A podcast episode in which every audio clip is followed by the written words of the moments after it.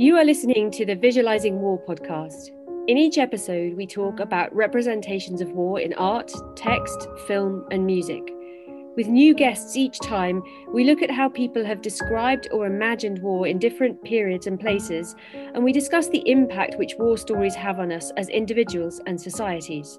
Hello, my name is Nicholas Wiater. And my name is Alice Koenig. And we co direct the Visualizing War project at the University of St. Andrews. Our guest today is Dr. Mike Martin, a former British Army officer and now an author and expert on many different aspects of conflict. As a fluent Pashto speaker, Mike was deployed to Afghanistan multiple times, becoming an expert on local culture and history. What he learned during those deployments led him to design and set up a cultural advisors program for the British military, and we're going to ask him a bit about that in a minute. Mike's time in Afghanistan also prompted him to dive deeper into the many decades of conflict which had played out in the region long before the US led invasion in 2001. And he ended up doing a PhD at King's London, excavating that history while still serving in the army and advising actually very senior commanders on operations in Helmand. He ended up publishing that PhD as a book entitled An Intimate War and that actually brought him into conflict with the army. Again, something we're going to ask him about as we get chatting. And then, after leaving the army, Mike has worked for risk management companies and NGOs, advising on how to navigate cross cultural interactions when working across borders and different cultural communities. And he has written some more books, for example, Crossing the Congo, the tale of an amazing journey he took across the Congo basin with two friends and a 25 year old Land Rover in 2013, and Why We Fight, a study of what drives humans to conflict despite the fact that war does not make good sense. So, Mike's arguments in that book are really interesting for our study of our habits of visualizing war. One of the things that he stresses is that the way we describe war doesn't match the lived experience of it. So, we're going to be asking him to explain that a bit more.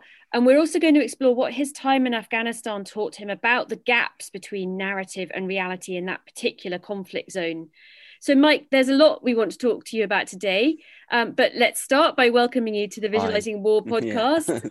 Yeah. Thanks very much Absolutely. for coming on. Thanks for the introduction. Wow. So, as you know, our project is particularly interested in narratives, um, how war stories work, and also what war stories do to us. So, we're going to be trying to pick your brains on that quite a bit. But I mm-hmm. wonder if we can start actually by going back to your kind of formative experiences, your childhood, your growing up, can you remember mm. the kinds of stories that influenced you or shaped you or, or shaped how you mm. ended up imagining war? Yeah, yeah. And I think as well why I why I went to war. I mean, I think I always knew I was going to be a soldier, not for my whole life, but I was definitely going to soldier at some point in my life. So I used to read books like King Solomon's Mines and Beau Geste and you know, like Wilfred Thesiger. And for those of you who don't haven't heard of those authors, those are either kind of books of independent explorers who are making big journeys and along the way encountering people you know hitherto unknown to that particular community and then having to negotiate or, or fight their way through or they are sort of you know Beau Geste is a kind of ta- a, a, tale of French colonial Northwest Africa where they are having to you know work with tribes and play tribes off against each other. And i so i sort of imagined that warfare was this incredibly subtle game where violence was blended with politics and politics with a small p you know so you meet a, a local leader and then there's a effectively a game of chess where you're trying to both trying to achieve what you want and violence will be you know maybe one form of communication that you're both using to achieve whatever your aims are and i sort of i think naively i imagine that was what it would be like when i went to afghanistan with the british army and of course when i got there i was kind of horrified at how unsubtle the game that we were playing uh, and, and you know we being the co you know the americans and the the Australians and the Dutch and the you know the sort of NATO coalition. And I, I imagined it would be like this game of chess, but it was it was more simplistic than a game of uh, checkers, I guess. So essentially, Mike, you're, you're saying that there was quite a big gap between what you had read about in those stories and what you imagined and what you saw on the ground, so to speak. Can you tell us a bit more about this uh, this gap between the lived experience of war and and our habits of thinking about war, and maybe even those kind of uh, romantic stories or these war as an adventure story that came out a little bit in what you were saying about the books that that you were reading? Mm.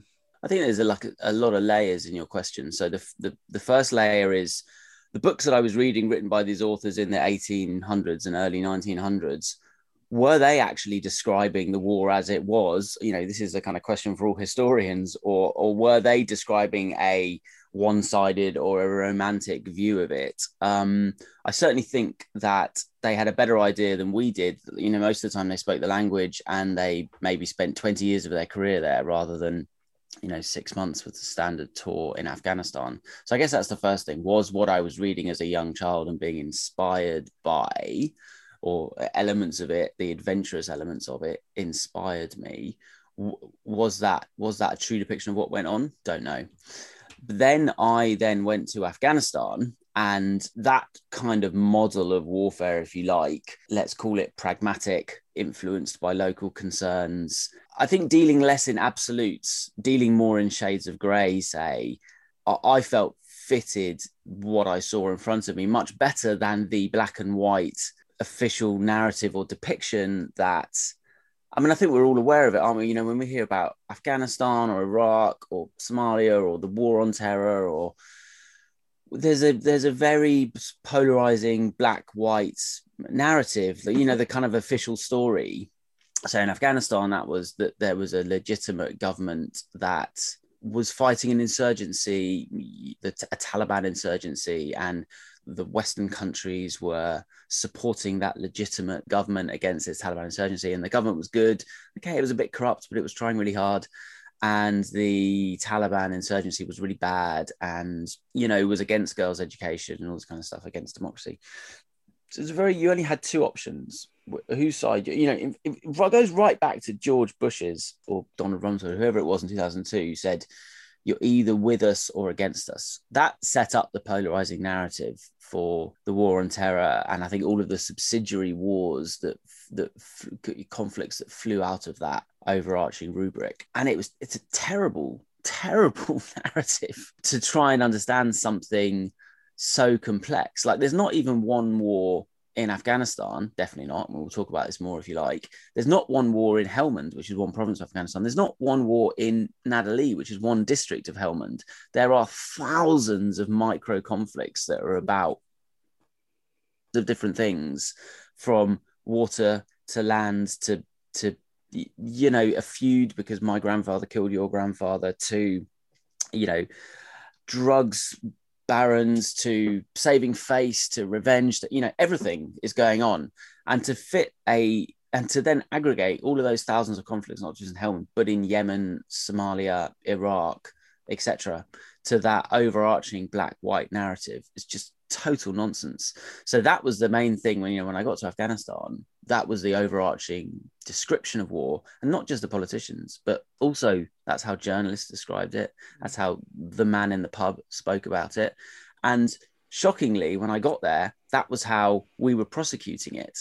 I guess we drunk our own kool-aid and believed it. And so that was the framework through which all analysis and action flowed. And what I saw in front of me was something much, much, much more complicated, much more subtle, much more shades of grey, much more like, I guess, the books I read when I was younger uh, with subtleties. I guess I'll conclude by linking all that together.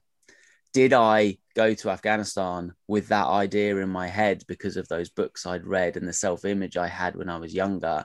And was that the war that I found because that was my truth? That's that's a really interesting way of looking at it. I, I think if we can carry on kind of exploring your experiences in Afghanistan a little bit more, you yeah. served as a mm-hmm. political officer. So yeah. can you tell our listeners a little bit what that involved, um, what yeah. you did in that role? Mm. I was, uh, you said in your introduction, I was a fluent um, Pashto speaker, uh, which I, uh, the army taught me. Basically, I went on a 18 month course and then spent a couple of years in Afghanistan Um, and so my job, very simply in one line, was to build relationships with important Helmandis. Come back to who they are in a minute, and use those relationships to either understand what's going on in Helmandi society or to influence them. So it's a kind of a two-way communication role. We understand them, and hopefully they understand us a little bit better. Actually, who are the important Helmandis? Well, you know, you can sort of imagine if you were in I don't know, St Andrews, uh, you know, you're in Edinburgh or whatever, uh, and you know the importance you'd probably go and some people in Hollywood and the local mayor and you know lots of the important maybe the leaders of the local businesses that you, you can imagine a sort of scenario where those would be the people you're speaking to. Of course, in someone like Helmand, which is just to give you you know just to situate your um, listeners it, when I first went there, it was 90% illiterate. If you're a woman, that went up to 99.5% illiterate. It predominantly without services, uh, the districts of any sort. And most of them at that point had been in war for 30 years. So, war between different tribes and whatever.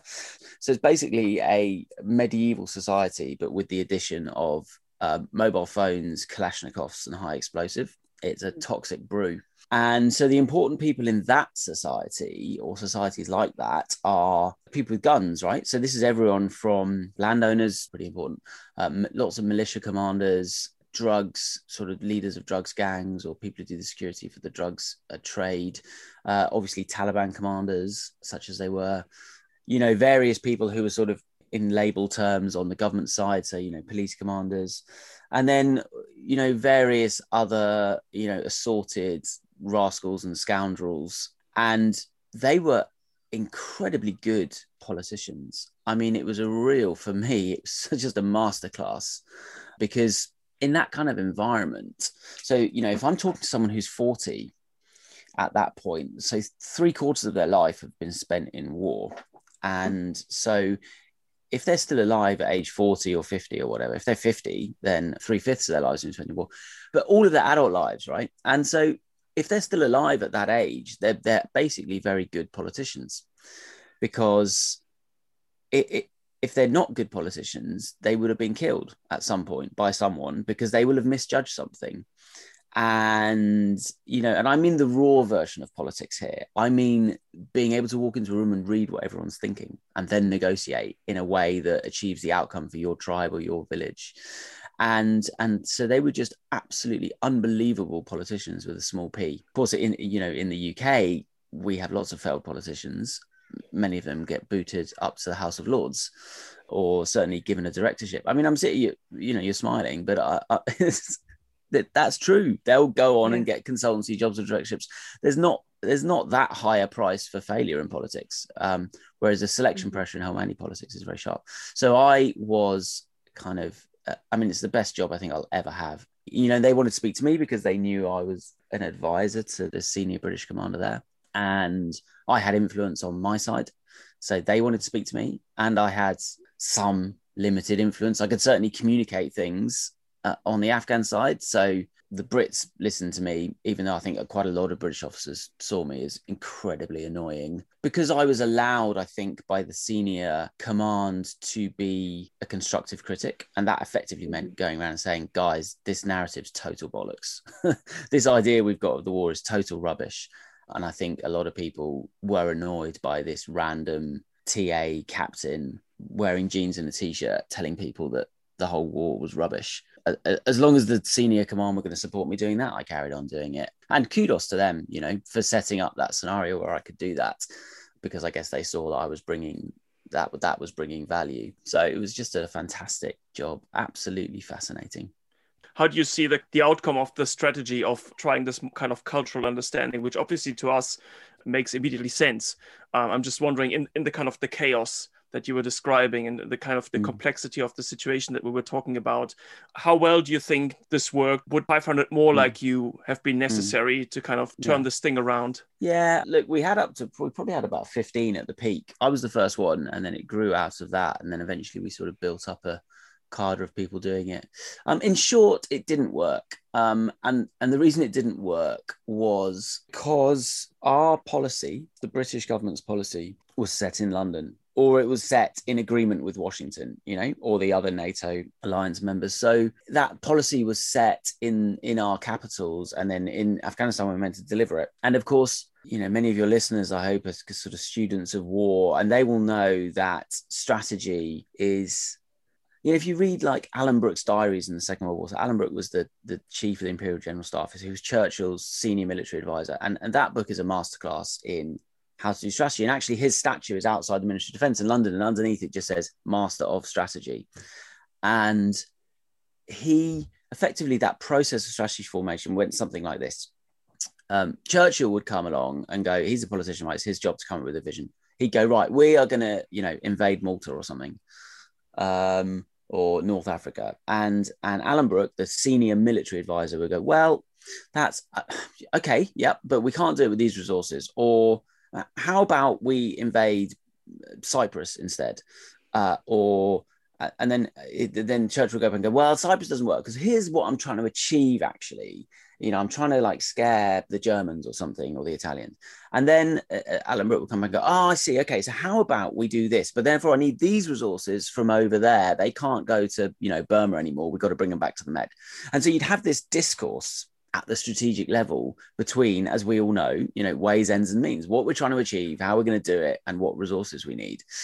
And that's informed, obviously, by a realistic picture of what's going on. And that discussion never really occurred in any of the nation's capitals, but it certainly didn't occur in the in the in the British capital. It wasn't successful because no matter how much information we generated that the war was not black white, it was this soup. That the system could imbibe that up to a point, right? Mm. But it couldn't ab- imbibe it at the strategic level. So it could just about take account of that at the tactical level. And so, what that information did, it stopped us blundering around quite so much at the tactical level. And so, there are definitely some Afghans and some Brits and some Americans that are alive today because of the work that we collectively, the political officers, cultural advisors, did.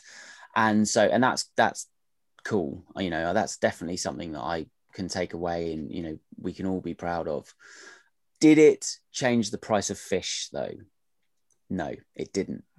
It enabled us to gut the fish slightly differently, but the price of fish and what the fish was was exactly the same because that narrative was never going to penetrate London or Washington. And the reason it wasn't going to penetrate London or Washington was because if London or Washington accepted that we weren't involved in a black white, you know, government insurgency thing, actually, it was a civil war of all these myriad of different conflicts. And by being there, we were probably making it worse because we were just injecting resources into a conflict ecosystem that ended up fueling the conflict. Um, the automatic, as soon as London and Washington accepts that, the automatic thing you have to do is then leave, right? Because we, you know, we don't want to be making the situation worse. Purportedly, we were there to make the situation better. And so there was a kind of psychological self protection, I think, amongst all sorts of people who worked on. There was a huge amount of self deception. Uh, these incredibly clever people went there and completely ignored what was in front of their eyes because to accept it would kick out the psychological support for what they were doing you know we're all human i don't I, i'm not pointing fingers here i'm just fascinated that these are the dynamics that drive these things and drive countries to spend trillions of dollars, um, lose thousands of lives, cause thousands of deaths, mm-hmm. and and it's actually these very basic human frailties and biases that cause these things to happen. So I, am just wondering whether one way of sort of rephrasing this slightly is that we are looking at a conglomerate of different kind of competing narratives at the core of all this. So mm. there's there are all the, the players on the ground who have been there, mm. the locals, they have their own hmm. narratives. Um, mm. that fuel their own conflicts. Then mm. you go in there with mm. with an official narrative. That official narrative is part of a larger narratives that the the politicians are trying to tell about how Britain is linked to America. So I mean, the mm. going into the war is part of a narrative that that we're telling mm. about how we're good allies. And mm. then you're in there and and your fellow advisors, and you're trying to create a counter narrative about what's going on. And obviously, these things sort of at some point they they get into conflict. yeah, may- maybe then there's no direct resolution of this conflict of narratives. I mean, you could argue that that's what a conflict is, right? Perspectives that don't meet. Mm. I, I think that's exactly it. What I found interesting was that everybody described their conflict through their own worldview, right? So if you spoke to a tribal leader or a, a normal tribesman, right, they would describe the war as pshe pshe. And psha is a in Pashto is a leg, right? So they're literally saying it's a leg leg conflict. Now, what that actually means is, um, in the same way that we might say the branch of a tribe, they say legs of different tribes. So they the way they do the family tree in a tribe is by different legs. So when they're saying the war is pshe pshe, what they mean is it's a tribal war between different, you know, genealogical groups, right? Clans and subclans. And I was like, okay. And then if you spoke to maybe someone who was in the Taliban movement or more ideological line, for them it would be a religious war, right? They saw it in religious terms. That was their framing of it.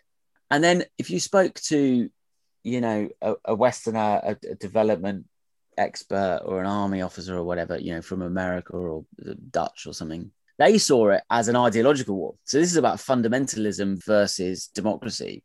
And so everyone came to the war and interpreted it through the way that they saw society. It, those three examples I gave you, the tribal leader, the, you know, the religious leader and the kind of Western development expert. What I find interesting is that each of those three people uh, understood the war, interpreted the war through the societal framework with which the society that they were from or lived in interpreted the world. That was almost the level of societal development they got to. And therefore, that was how they understood the war. And yet they were all fighting the same war. But so that was really, you know, it took me a long time to realize that. And then that penny dropped, and I was like, ah, this is how I guess conceptually you bring together all of those different narratives into something that you can navigate. And I guess, you know, you said that cultural advisors became in this different narrative, the political officers, we didn't.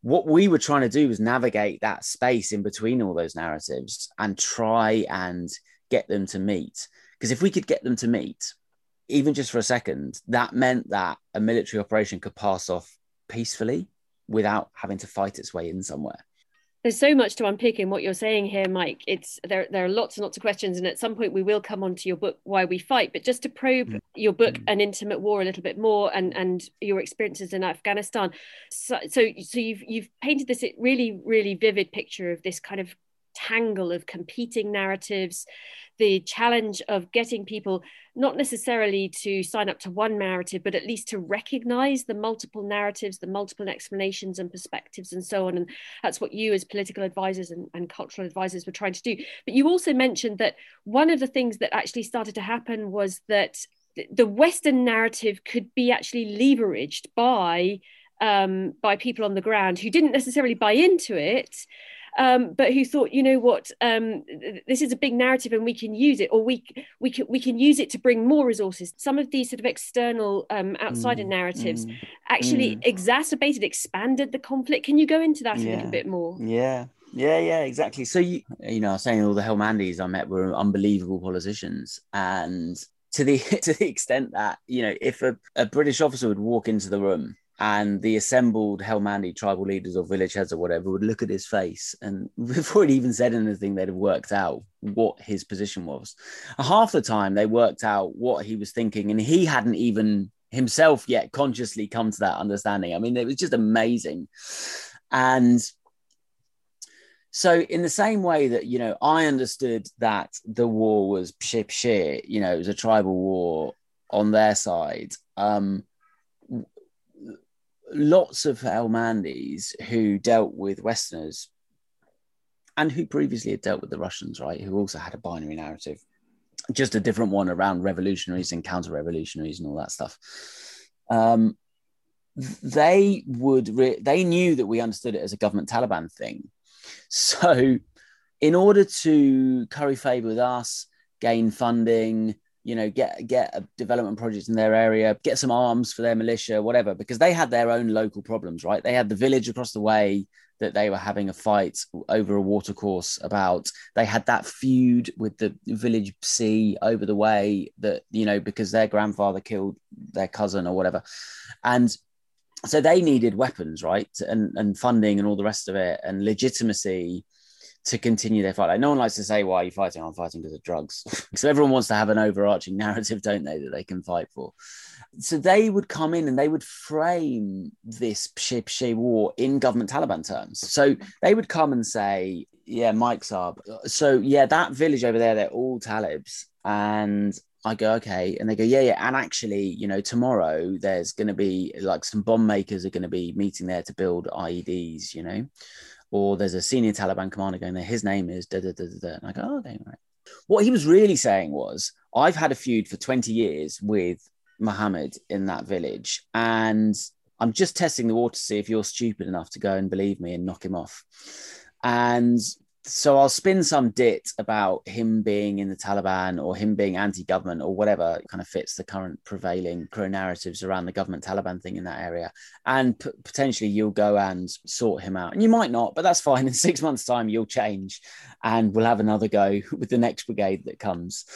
So the Brits or other, you know, outsiders were kind of seen as the most stupid yet most well-resourced tribe. Like they were up they were up to be manipulated. And that was the main dynamic uh, was manipulation really. And they were trying to manipulate me. I, I was trying to manipulate them. I mean let's not make any bones about it. They were probably more successful than i was because essentially you know there are four things being traded in that kind of internationalized civil war. You've got money legitimacy uh, manpower and in- intelligence or information. And those four things come together to create violence. And there's a trade between insiders and outsiders. Outsiders tend to come with the money, and they also come with a kind of framework that allows that money to be delivered. So it's communism in the case of the Russians or democracy. And that you know, we can't just turn up and say we're funding a civil war. So there's some sort of legitimate narrative that the rest of the world maybe subscribes to that enables that funding to be delivered. Uh, you know, on the case of the other side, it was like Islam or, or jihadism, depending on you know which particular flavor they were. And on the other side is what the, the on the ground commanders bring, and they bring uh, manpower, obviously, you know, the, the people who are pulling the triggers, and also um, kind of intelligence or information. They're the only people who know what's going on. And they only know about 10% of what's going on right? It's so complex that they don't have a clue either. But they have much more of a clue than the outsiders do because the outsiders don't speak the language or whatever. So of all those resources all, are basically freely given apart from intelligence. That's the most valuable resource in that environment. And that puts the on the ground people at a huge advantage because they're the ones who have that information um, and so they're much more able to manipulate outsiders than outsiders are to manipulate them. And so they would routinely dress up their Pshe conflicts in a kind of Taliban government thing in the hope that we would take the bait and roll in and go and settle them. And they were doing the same to, to the to the Taliban leadership in Quetta. They were doing the same to the Pakistanis. They did it to the Russians. They did it like every outsiders get manipulated in places like Afghanistan because it's so opaque and so complex that insiders don't have a hope of understanding everything. Outsiders, not a clue. Like I, I you know, I was speaking to um, this guy who I dealt with for years, and and and I said to him, well, we became friends, I suppose, and we were talking. We were just sort of reminiscing, I guess, looking back over the whole thing. And it, I said, so yeah, you know, the problem is is a narrative we'd gone through many times. You know, the Brits just don't have a clue what's going on. Probably about one percent. And he was like, "Oh, okay, okay." The Americans don't have a clue what's going on, and he sort of understood this by that point and accepted it. And he goes, "Oh, but you understand a lot more." And I was like, "Yeah, yeah. Uh, what do you reckon? What do you reckon I understand?" Uh, you know, and I'm sort of puffing myself up here, thinking, "Oh, maybe he'll say like." Five percent or something. I was like, well, great, that's that's cool. After eight years, if I understand five percent of what's going on, and he looked at me and went, yeah, I think Brits in general understand zero percent, and I think you understand about one percent. And I was like, ugh. So deflating after all that time there, but it kind of encapsulated, the, you know, what we were involved in. Mm-hmm obviously you you got very interested in trying to understand more. So while you were still serving in the army you ended up starting to study for a phd looking really into the the, the, the much longer history of conflict in in afghanistan. Um, and that led you then to write the book an intimate war which then brought you into conflict with the army. Can you just talk our listeners through that? Uh, yeah, I mean, so they were very happy. Um, when I was the when I was an internal critic, uh, and they loved the PhD. You know, when I gave them the PhD afterwards, they loved that. Um, and then I, so I was a reservist, but I went full time for all my time when I was. So I spent six years full time, and then I went back to the reserves, and I yeah, so I, I, I sort of published in, uh, the PhD. I rewrote the PhD, but then published it as a book called An Intimate War, and which describes you know everything we've been talking about. And then turns out the army at peace, because by that point we'd sort of drawn down from Afghanistan. The peacetime army is very different to the wartime army. And the wartime army is willing to put up with annoying junior officers who are going around uh, being critical but delivering a bit of value the peacetime army is not at all willing to do that. So they tried to try they tried to ban it and they ordered me not to publish it and all this stuff. And then and I just thought Pff. and so I resigned. I mean, I made it really clear to them that I I don't care. I'm going to publish this book. So the question is, do you want to support the publication or do you want me to, re- you know, it's obviously going to become more of a media story. Like you paid for the book, you paid for the PhD, right? You know, when it came, the front page of the Times, Army tries to ban its own book was the headline, April 2014. And you just couldn't get more stupid. And in a way, it's just a sort of microcosm of the stupidity with which the Ministry of Defense handled the whole war. And they've got form on this as well. There's like several books that they've tried to ban, failed, merely increased the sales of the book. And, you know, it was very good. So the charities that, that you know, the, the, all the proceeds from that book are going to charity. And so they just got more money, which is great. it strikes you as one of those that has been tried before types of approaches, right? Where people try to suppress those uh, those narratives they don't like, and in uh. the end, ah. uh, all that achieves is that you know even more people get exposed to that narrative. So it's kind of surprising that they would go for this. Not uh. not ah. very kind of promising tactic. You know, I mean, it's ironic though, in a somewhat tragic way, in that the whole argument of the book is we mm. need to understand better the yes. narratives that explain this yes. whole conflict, the historic narratives, and also these fictional, these idealizing, these romanticizing, these political narratives.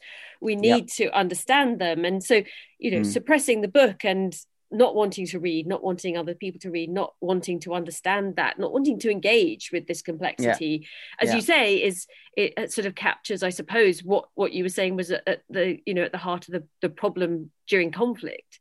It was we, deeply ironic. My PhD was paid for out of the budget set aside to learn lessons from Afghanistan. um, but when when they'd learnt those lessons, uh, they decided that they didn't like them and then tried to suppress them. And you know, this is kind of typical of nat- national security institutions. They love to hide behind. They love to say, "No, no, we'll do our review, but we'll do it internally, so we can choose which lessons to learn." But that's not how it works. As we know, sunlight is antiseptic. And the only way that organizations uh, are held to account is you have people checking on people who are checking on other people who are checking on other people. And of course, Mike, you're continuing your very good work in terms of exposing gaps between narrative and reality by actually teaching now on some military training courses, which train cultural advisors for the British Army for other armed forces as well. Uh, mm. So, so you're you're you're continuing mm. that this cultural advisor program i mean that, that is a positive outcome out of your your time in, in afghanistan and that that is something that's maybe a bit of a legacy that that's become part of the institution that if continued will make a difference or is already making a difference. I think militaries have a tendency to uh, salami slice capabilities in order to save money because you know we just had the integrated review right? So they've said we need to do a lot more cyber information space you know ai and uh, robotics. I don't think anyone would deny that we need to do more in that space the question is how do you fund that? Do you fund that through cutting previous capabilities or do you say actually we need a bit more money? Um, so as we've seen they've decided to cut the army by 10,000 people right? Is that a good idea? Probably not. Um, and so I think that the, the, same thing, you know, you look at uh, DCSU and cultural advisors and stuff like that. Well, you know, that's going to work. The sine qua non of that working is fluent linguists. Okay, that's the whole point of that job is linguists who understand the language because language is a key to another society. Like it's uh, anyone who's bilingual will understand that if you speak another language, you have a key that opens up another society to you. Okay. You simply cannot get into that society speaking, not speaking the language in a way that you would if you can speak the language. There's an indisputable fact. Yet, you know, the problem is most policymakers don't speak two languages in the UK, right? And so we're very poor at foreign languages. So are the Americans, because everyone, you know, the global language is English. So we're incredibly lazy. And that means we've got we've got monolingual people making policy decisions. And so they don't see the importance of, oh, they see language and they see, right, well, there's 18 months that I can cut out of someone's career path that costs a fortune. Uh, so that's great. That'll go. When you look at the stupendous sums spent on hardware in the military, and I've again got no problem with that. I think you need to spend stupendous sums on that. To put somewhat, I, I, I worked out that to put me through my language training uh, then cost the same as about four Javelin missiles. Now, is a linguist uh, over the course of their career going to stop the military firing four of those missiles uh, or equivalent right? You get the idea it's an argument. Yes is is the answer. So that's the kind of trade-off that you're looking at. So mike you studied you've looked at analyzed war conflict through your experience of being in afghanistan also through history. But but you were also you studied biology as an undergraduate. Mm, and did, yeah. in why we fight you've turned mm. to biology and psychology up to a point rather than mm. social or political science to yeah. explain what drives humans to fight I wonder if you could tell us a bit more about that. How does biology help us understand why we fight? How does that help us understand conflict? Um, so, I mean, the short answer is that humans are animals and we're part of the animal kingdom, and therefore the rules of evolution apply to us that is an obvious statement as soon as I say it, but actually, it's not really an assumption that most people work with. I think if you look at a lot of political science or conflict science, there's a sort of rational actor model that permeates it, that humans are rational and act through a kind of logical framework of understanding. That goes back to that chess point you made at the start when you were talking about yeah. the stories you'd grown up with where absolutely. you, you know this impression was that uh, it was strategy it was ruses it was out thinking it, it was all yeah. you know a yeah. game of chess. Yeah. Yeah. Yeah absolutely. And and that's why all wars in a sense all wars ha- have the same uh nature. Well this was the clausewitzian point right? The essence of war is unchanging and what he meant by that was, um, you, know, it doesn't matter whether it's a, a, a, a phalanx of hoplites or whether it's a cruise missile attack on a desert training camp. The essence of war is the same. It's a psychological battle between two evolved brains that are trying to outflank each other. There's a hubris. There's you know defeat, attack, retreat, advance, ruse, deception. All, all of these things. It's the same. And this is why modern military personnel study ancient battles and go on battlefield tours because it doesn't matter really what the weapon systems are or the technology levels. The human brain is the same and the technology is just the tools in order to achieve those outcomes. So you know you always see uh, it's just a perennial like in the newspapers oh war's changing. Actually it's not. We're just getting some new toys but actually the essence of war is exactly the same. And the reason it's exactly the same is because of this point that humans are animals and we've evolved and we've got two evolved brains trying to outcompete each other. That's basically the essence of strategy. It's the essence of war. It's the essence of politics right? They're all the same thing. I was amazed that more people hadn't um, tried to uh, apply psychology and biology and evolution to war. Like war is a totally ubiquitous human behavior. It's as human as making war is as human as making love and or laughing um, it, it's this idea of gathering together with a group of people and fighting another group of people who've gathered together is permeates all societies for all time. It's just a question of scale. There's a central question that you have to answer, which is evolution is about survival and reproduction, and it's based on individuals surviving and reproducing. So, why do people go to war and die for their groups? And that is a central question that you have to answer to contextualize it for your listeners. First World War, really interesting example. The French lost about 30% of the males in the fighting cohort. So let's say that that's like 17 to 35, 30%. I mean, that is stupendous. And in what we call that in biology is a negative selection pressure. And, you know, wars throughout history have had these very high death rates. Before penicillin and other medical advances, most people died of disease or, you know, they get a cut and they would get infected gangrene and die, you know. So the death rate from war has always been huge. So the question is not only why do we do it, but often why is there such enthusiasm to go to war? And, you know, right through, you know, Alice, I know you're an expert on the classical era. And from that era right through to now, often when we reflect on wars afterwards, we say, oh, it was terrible. But before them, we always say they're amazing. We've got to go for it, right? Let's go, guys. Come on. And that is and that that occurs so much in the historical records that it's something that you have to contend with you can't just say oh they were just you know framing it that way or whatever like no it is a genuine feeling that societies often have before they go to war and so you, you have to answer this question not only why people fight wars but often why they're driven to fight wars when there is this huge negative selection pressure you'd think that those desires to fight would have been selected out because humans are part of the animal kingdom, the laws of evolution apply.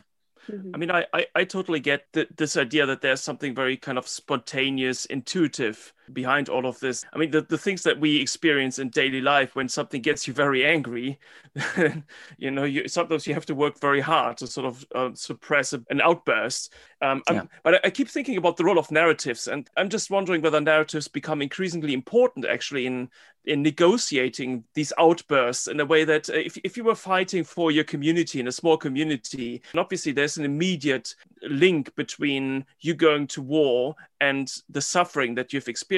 But modern wars are often a lot more complex, where you wonder why should an American or a British soldier go to Afghanistan? Is this is this really about survival as such? Mm. There, that's where mm. the hmm. narrative comes in, and where people kind of subscribe to narratives that makes it seem like yes this is about survival or it's, it is about kind of the essentials of life uh, even though the people we're fighting mm. are thousands of miles away from where we are are those narratives do they motivate people to fight or do they merely justify an already made emotional decision to want to fight and i guess this gets to the heart of your project and i think that there's a lot of evidence in psychology that humans make emotional subconscious emotional decisions and then they later justify those decisions consciously.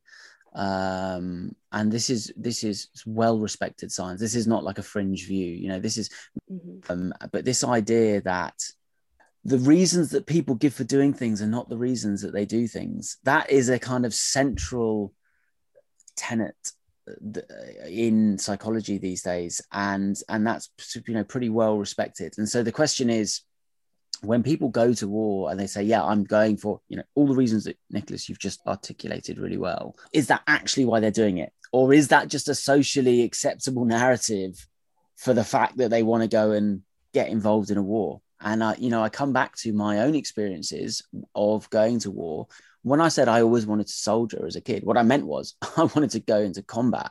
That's what I meant. And there's a societal narrative around, oh, you know, soldiers are either victims or heroes, right? They're either jumping on a grenade and saving their mates, or they're like victims sent to these poor, terrible wars. Isn't it terrible? That you know doesn't doesn't help soldiers. Let's put that to one side for the moment. That's a conversation for another day. But nowhere is this narrative in public view that soldiers actually quite enjoy fighting they want to fight.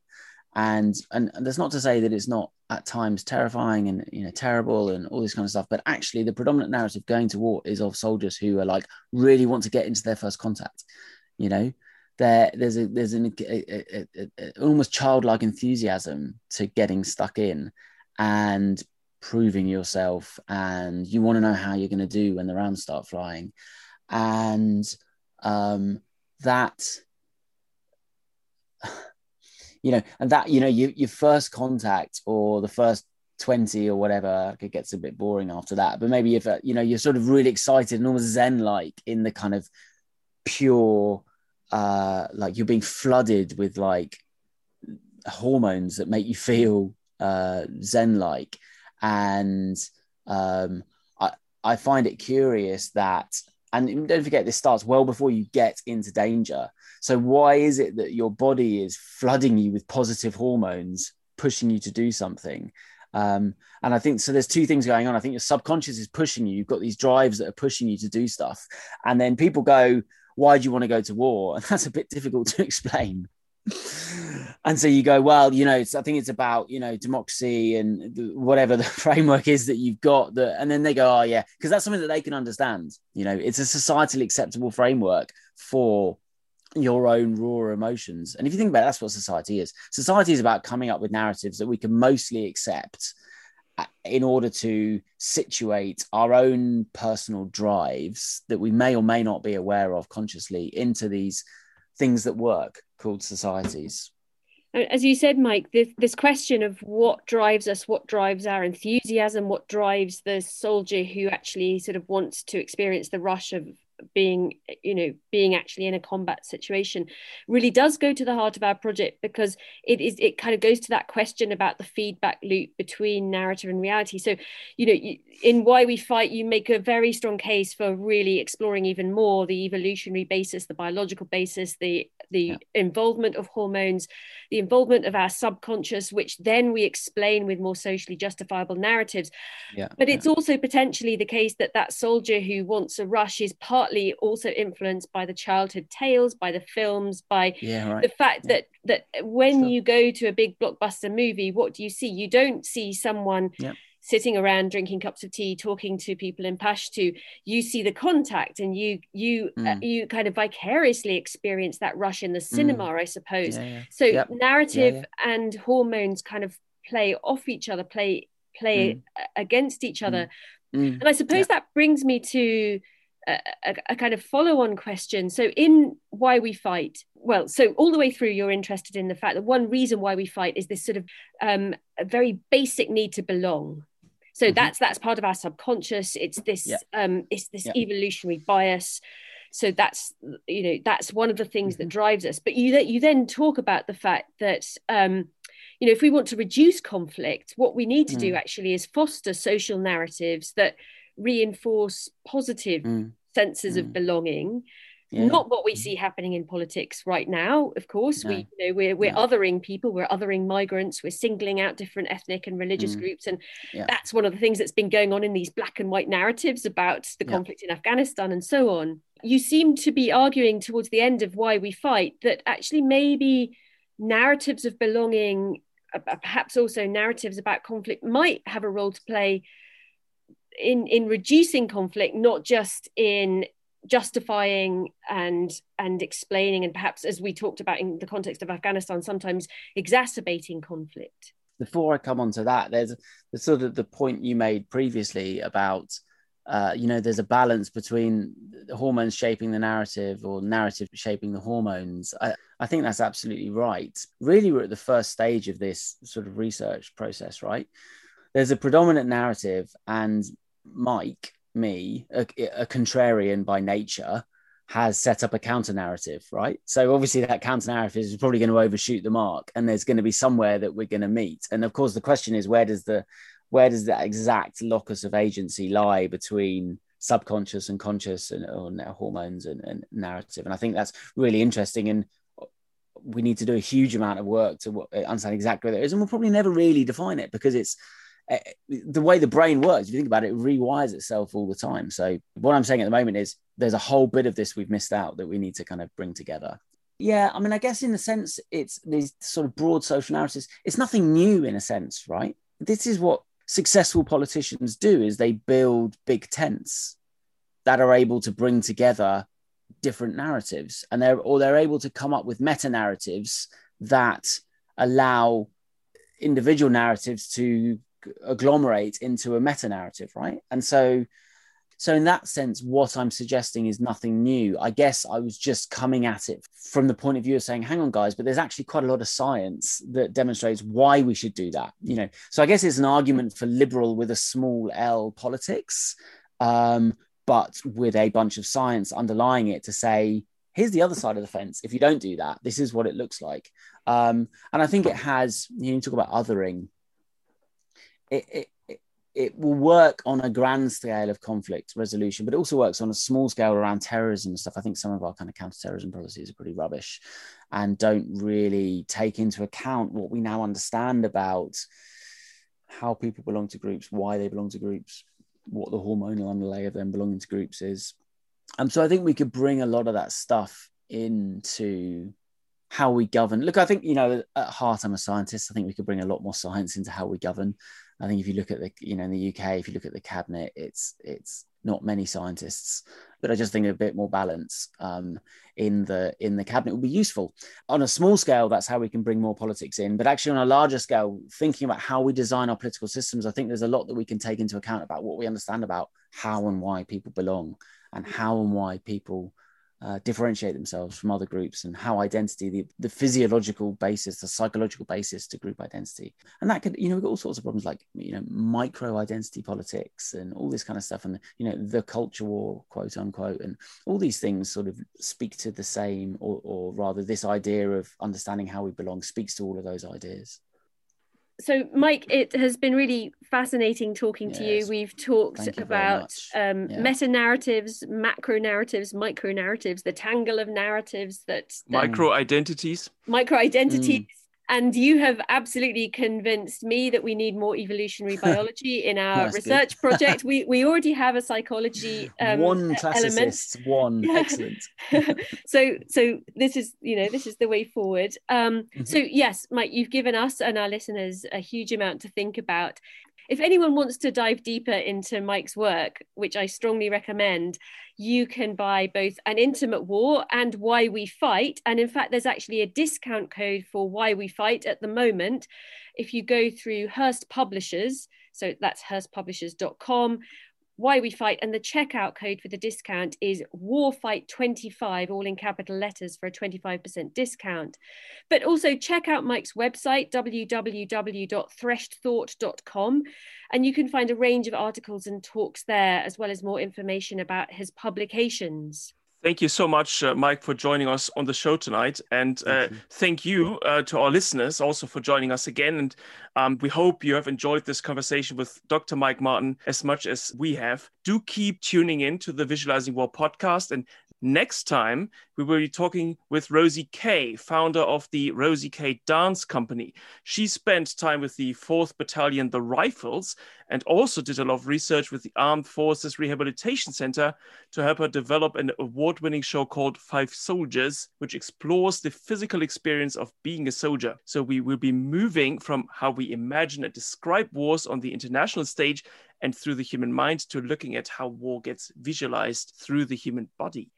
If you would like to support our project, please share and subscribe to the show on Apple Podcasts, SoundCloud, and Spotify, or whatever platform you use, so you don't miss an episode.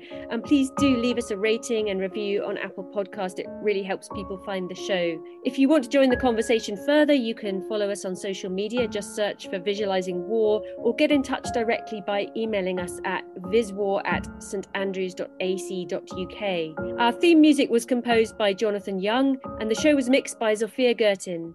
Thank you very much for listening.